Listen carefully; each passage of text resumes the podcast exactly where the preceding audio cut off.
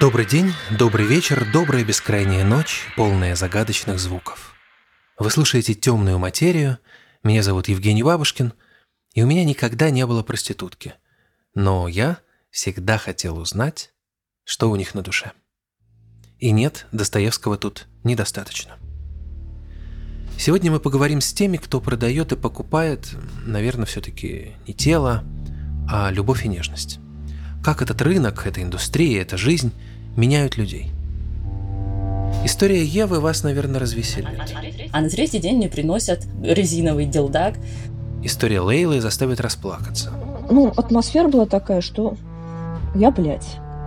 А история Романа задуматься. Я, не вылазил из Роллс-Ройса и трахал топ-моделей. А еще вас ждет мимолетная встреча с неуловимой порнодивой по имени Любовь, которая уехала в Геленджик. Я просто, мне настолько все заебало, вот правда. Начнем сотворение нашего мира, как и положено, с Евы. Она выросла в райском саду, так северяне представляют Краснодарский край. В реальности все сложнее, и к 28 годам Еве пришлось начинать жизнь заново. Безработная торговая представительница на пороге развода. Я пришла устраиваться администратором в спа-салон по объявлению на Авито. И мне сказали, что нужно будет делать... мне сказали, что администратор не требуется пока временно, но есть вакантное место массажистки, такое вообще эксклюзивное. Я, естественно, посомневалась, думаю, ладно, попробую. Массаж нужно было производить в голом виде. На тот момент я еще не знала, что нужно будет дрочить. Я думала, что действительно просто массаж в голом виде, ничего такого страшного. И вот 2 дня обучения происходит, я говорила уже, массаж горячими апельсинами, точечный, боди-массаж, все ясно, понятно. А на 3-й день мне приносят Николая, кажется, или как-то Андрей его звали, искусственный такой член,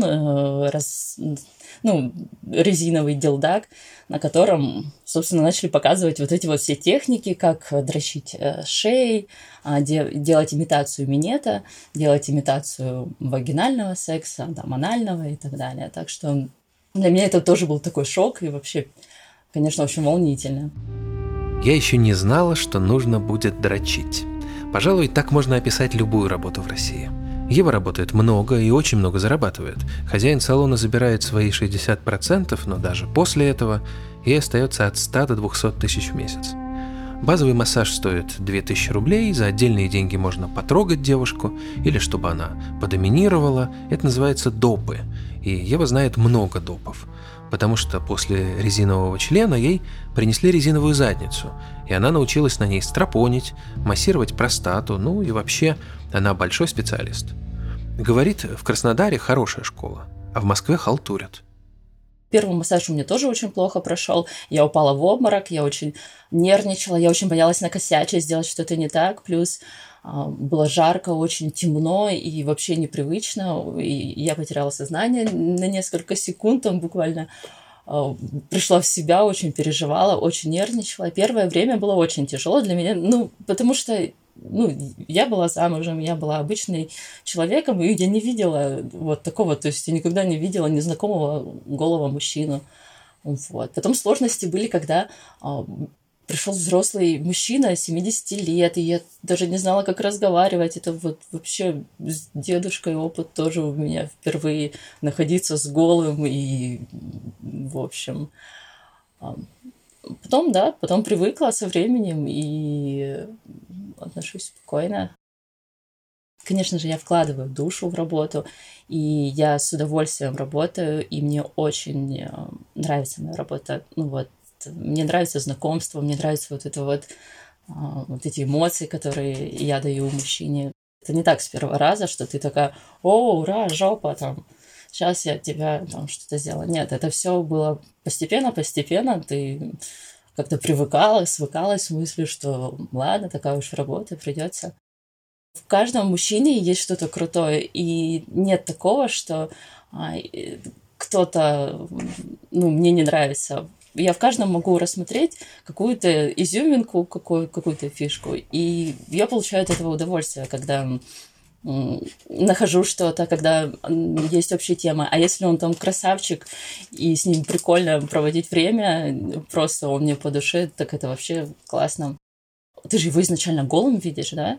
Вот. Он уже раздет, там, ты в комнату заходишь, он раздет, ты раздеваешься, уже все. Вот этот барьер, о чем говорить, он уже падает. Ты уже разговариваешь на любые темы, в принципе, да, ты можешь что-то спросить. Либо они сами, в основном, мужчины сами рассказывают, да, то, что считают нужным, или задают сами вопросы, что им интересно. И коннект, он всегда происходит. Есть такие, которые хотят просто помолчать. В таком случае, ну, просто помолчать тоже очень прекрасно.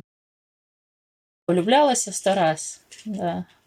И даже у меня 1 раз были отношения вот, с парнем, с которым я там познакомилась. Он был, ну, очень классным. Просто, вот, я не знаю, парень моей мечты. С которым я потом, в принципе, и ходила на кинки-вечеринки, с которым я ходила в музей эротического искусства. Мы там ходили тоже голые. Вот. Так что, если он меня услышит, я его... люблю до сих пор. Самое тут для меня невероятное, что Ева влюбляется в клиентов. По-моему, это как работнику Макдональдса влюбиться во фритюрницу. Ну ладно, дух дышит где хочет. Мама о работе Евы не знает, а бывший муж знает и недоволен. Иди, говорит, в пятерочку, работай кассиршей. Но она планирует другую карьеру. Мне очень нравится БД, это вот БДСМ, это бандаж, дисциплина. Мне очень нравится Шибари. И, в общем, я ходила в предел к своему шибаристу на эту технику. Потом ходила в другой клуб тоже, там по средам БДСМ вечер. Там пытка гениталий была, порка. Но, ну, не мое это не зашло. А вот в шибари, да, с удовольствием всегда готова. А ролики, в которых я снимаюсь, это... для заграничного сайта телесные наказания, ТН. То есть это связано с БДСМ, но в БДСМ, наверное, больше ванили, я так скажу, там есть разогрев и так далее. А телесные наказания — это есть провинность, ну, как в преступлении наказания. Есть преступление, есть наказание. Ты накосячила что-то по сюжету, по сценарию, ты что-то косячишь, и приходит такой... инквизитор, который наказывает тебя, в общем, плеткой. Ну, я сейчас тоже буду проходить обучение, вот, получу, обещают мне золотую карту БДСМ-клуба тоже там старейшего, вот, поэтому, ну, пока я около темы, я очень часто посещала все эти мероприятия, но сама быть госпожой не обучалась, вот, только собираюсь. Иногда господин, стоя с плеткой над своей рабыней, там, считает, что он верхний. Она ему говорит: вот так ударь меня, вот так ударь, а сейчас не бей. Кто кем управляет? Нижний или верхний в этот момент? Конечно, нижний управляет. И вот этот момент психологически тонкий немногие подмечают, что вот тот, кто ниже, тот управляет верхним. И часто бывает, что... ну, такая подмена понятий происходит. Как обход сознания такого господина, который думает: сейчас я ее, да, ударь меня, да, ударь, еще, давай. И все, и у него такой: блин, я же господин, типа, что за фигня? Для меня семья все-таки, я вижу ее более такой,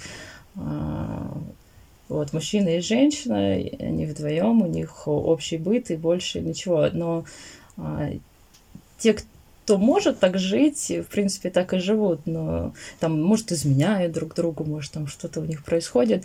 У меня немножко другое отношение вообще к отношениям, и мне бы не хотелось останавливаться на одном партнере, мне бы хотелось иметь возможность выбора и в любой момент выбирать здесь и сейчас то, что я хочу, ну, то есть этого партнера, другого.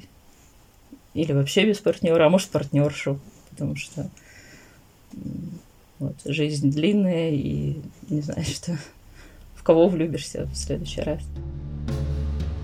По-моему, Ева классная, но мне было прям непросто перестроиться.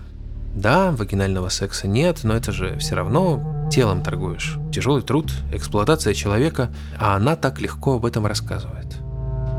С другой стороны, ну вот у вас сейчас в руках смартфон, наверное, или компьютер. Вы посмотрите в зеркальную поверхность экрана. Вот вы лично. Вы точно свободны? Кем вы работаете? За какие деньги? Есть ли смысл в вашем труде? Кому принадлежат его плоды? Кто стрижет проценты с вашего массажного салона? А может, вы сами такой процентщик? А вы точно справедливы к своим работникам?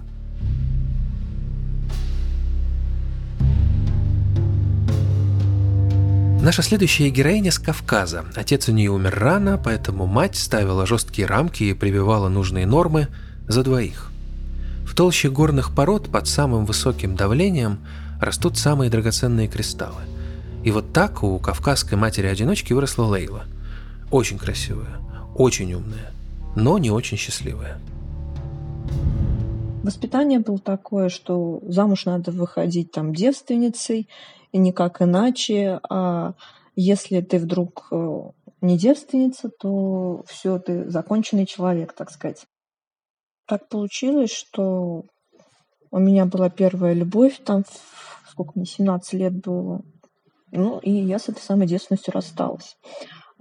Не сказать, что как-то намеренно, на самом деле это произошло абсолютно случайно, там, в процессе петинга, скажем так. Вот, для меня это, конечно, был жуткий шок. Естественно, через некоторое время как бы мама обо всем узнала. Это было, ну, в лицо мне об этом никто не говорил, какая я не молодец, скажем так, но это давалось понять. Ну, атмосфера была такая, что я, блядь, скажем так. При этом сказать, что мне как... Я при этом достаточно симпатичная девушка была, но из-за вот такого то ли воспитания, то ли как я себя там вела с мужчинами и так далее, мне достаточно сложно было найти себе молодого человека, потому что если даже как-то изначально ко мне проявлялся какой-то интерес, то потом в процессе вместо этого интереса они как-то то ли меня бояться начинали, то ли как-то слишком сильно уважать, потому что там я там, ну, начитанная, эрудированная и так далее. И уже как-то сексуального интереса я вдруг переставала вызывать у мужчин, скорее какое-то такое уважение или там чувство дружбы, я не знаю, как это даже правильно обозначить. И плюс вот эта вся ситуация с мамой, и когда она от онкологии умерла, у меня, ну, не знаю, меня как-то то ли как-то... Я даже не знаю, в чем это связано. Не то, что это для меня был какой-то заработок, да? А это если она меня считала блядью, то почему бы мне и не стать в итоге этой самой блядью? Как-то так пошло. Что-то такое у меня в мозге переключилось, я даже не знаю как. И самое интересное, что в этой роли я вдруг начала очень сильно привлекать внимание мужчин. Хотя в роли обычной девушки, которой как бы не надо платить, они меня боялись почему-то. Лейла легко нашла объявление в газете «Из рук в руки», легко пошла в эскорт, легко стала дорогой проституткой, но это внешняя легкость. Это было 14 лет назад, но вслушайтесь в ее голос. В нем до сих пор стоят слезы. В нем до сих пор огромная тоска и в то же время огромная свобода. Сейчас уже не так много, ну, не то, что не так много, а почти об этом не думаю, но до этого, после смерти, несколько лет это была просто постоянно какая-то рефлексия по этому поводу. Там до такого доходило то, что как едешь куда-нибудь в маршрутке, могла просто расплакать. Когда умерла мама, там, очень сильно все в мозгу съехало куда-то, и... Я реально себя все время винила в ее смерти. И поэтому я говорю, для меня это какой-то был, может быть, способ себя разрушить. А с другой стороны, когда ты оказываешься в такой роли, ты оказываешься очень свободным человеком. Тебе не надо никому понравиться. Тебе не надо там думать, что вот этот мужчина, который на тебе женится, поэтому ты должна быть такая, такая, такая. Если уж ты оказался в постели с этим мужчиной, ты можешь делать все, что хочешь. Когда вот начинаешь вдруг при мужчине себя ласкать, то начиналось, ты что делаешь, с тобой не все в порядке, тебе надо к сексопатологу. Вот это, конечно, было для меня тогда очень, такой вещью, неприятной, мягко говоря, и мне тоже казалось, да, наверное, со мной не все в порядке. И только уже там, пойдя вот в эскорт, я на самом деле научилась чувствовать свое тело. И мне настолько было плевать, что подумают обо мне эти мужчины, что вот там я раскрепостилась, наверное. У меня с первым же мужчиной случился оргазм. Хотя с теми мужчинами, с которыми там я, скажем, встречалась, не со всеми, но с некоторыми, у меня оргазма при этом не было. Для меня это даже не было никаким средством заработка. А вот, не знаю, как-то почувствовать, что-то почувствовать, наверное, не, кроме вот того, что я потеряла маму. Вот тот же адреналин, что ли, черт его знает.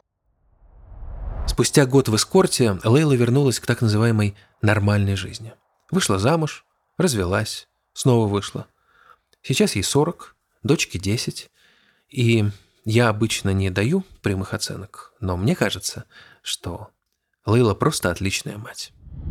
Я стараюсь как бы с ней честно всегда разговаривать. Я понимаю, что дети... по-любому знают, что такое секс, откуда дети берутся, там, что такое ЛГБТ и так далее. И на эту тему всегда с ней честно разговариваю. Подождите, пожалуйста. Сонь, иди, пожалуйста, к себе. Вот если меня там... Она спрашивает, мама, а что такое оральный секс? Я ей объясняю, естественно, что это при помощи рта. Там. Естественно, она это знает. Она это не будет у меня спрашивать.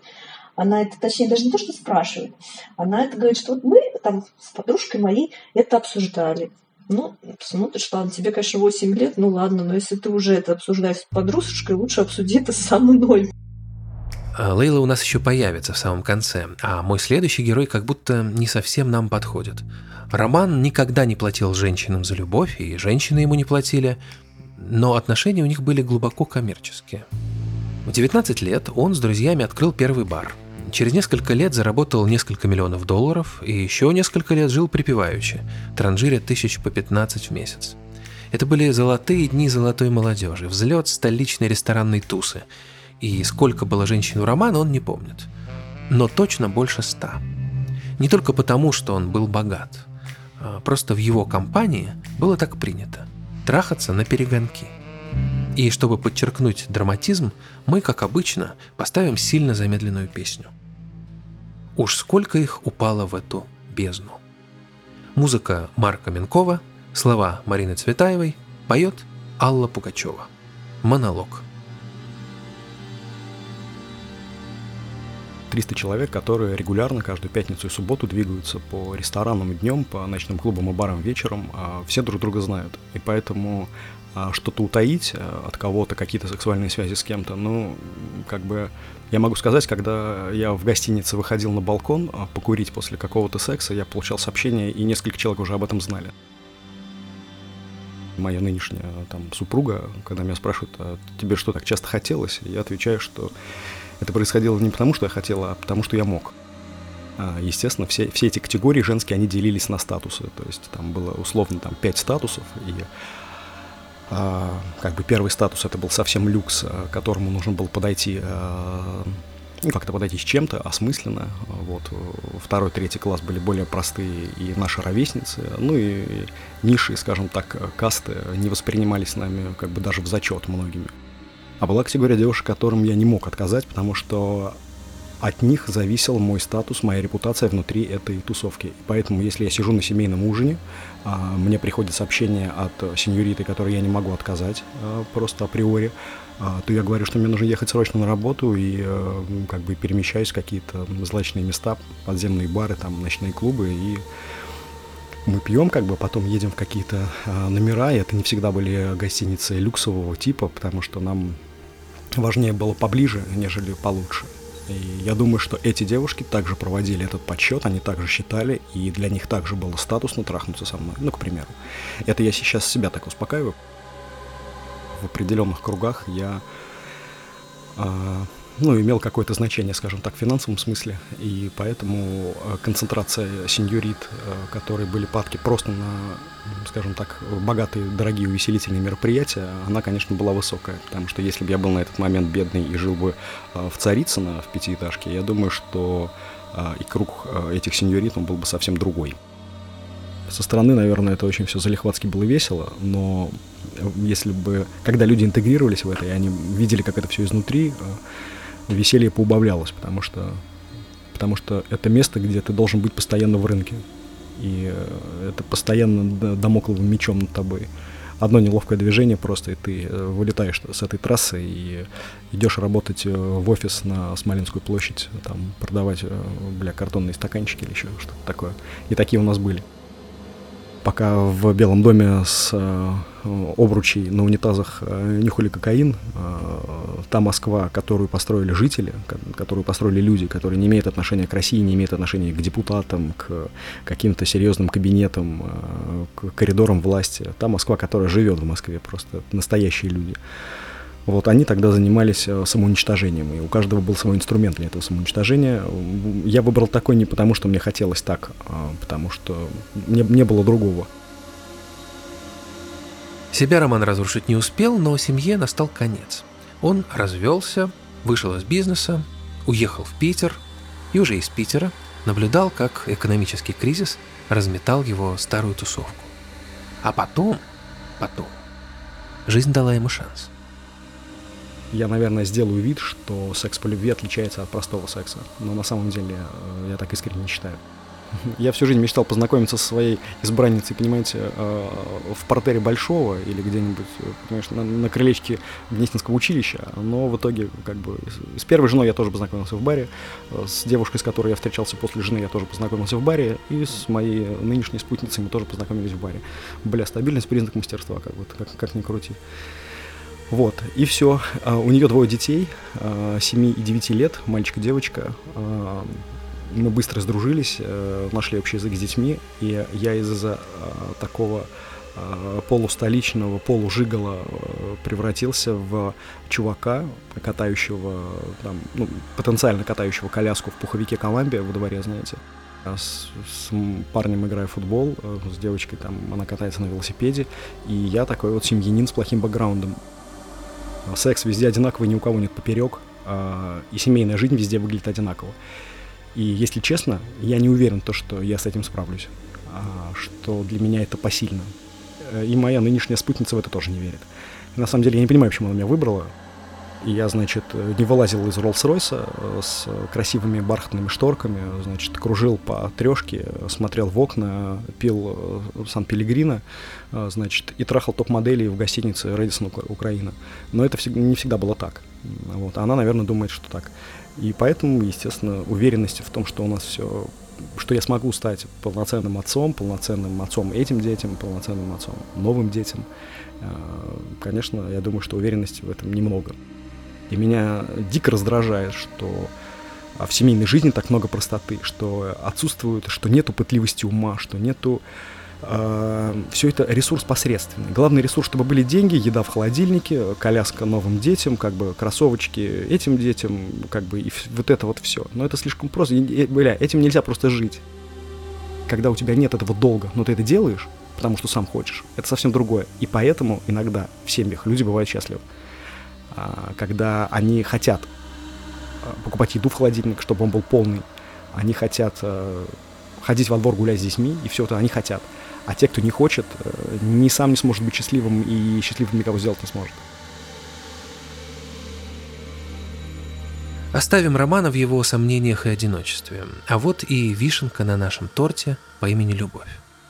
В Ишиме она работала библиотекарем. В Краснотурьинске делала очки. В Екатеринбурге занялась массажем, обычным, не эротическим. Так потихоньку нашу Любовь затянула в порноиндустрию. Она стала Лолой Тейлор, и это, кстати, в честь Набоковской Лолиты псевдоним, библиотекарь же. Сейчас она бросила порно и работает в элитном эскорте, а это, насколько я понимаю, от 30 тысяч в час. Наши с ней отношения подобны эротической игре. Любовь зовет нас и отталкивает, манит и бросает. В общем, в который раз нам не удалось до нее добраться, и мы просто собрали поэму из ее голосовух. Здрасте, да. В общем, да, давайте... Слушайте, а у меня есть дом классный, четырехэтажный. Может, у меня что-нибудь снимем? Давайте, да, я согласна, хорошо. Видимо, все-таки уже приедете, и все классно, четко сделаем. Прям вообще, ну прям по высшему разряду. Просто еще в торговом центре. Эх, ну ладно. Я могу дать свою подругу, тоже порноактрису.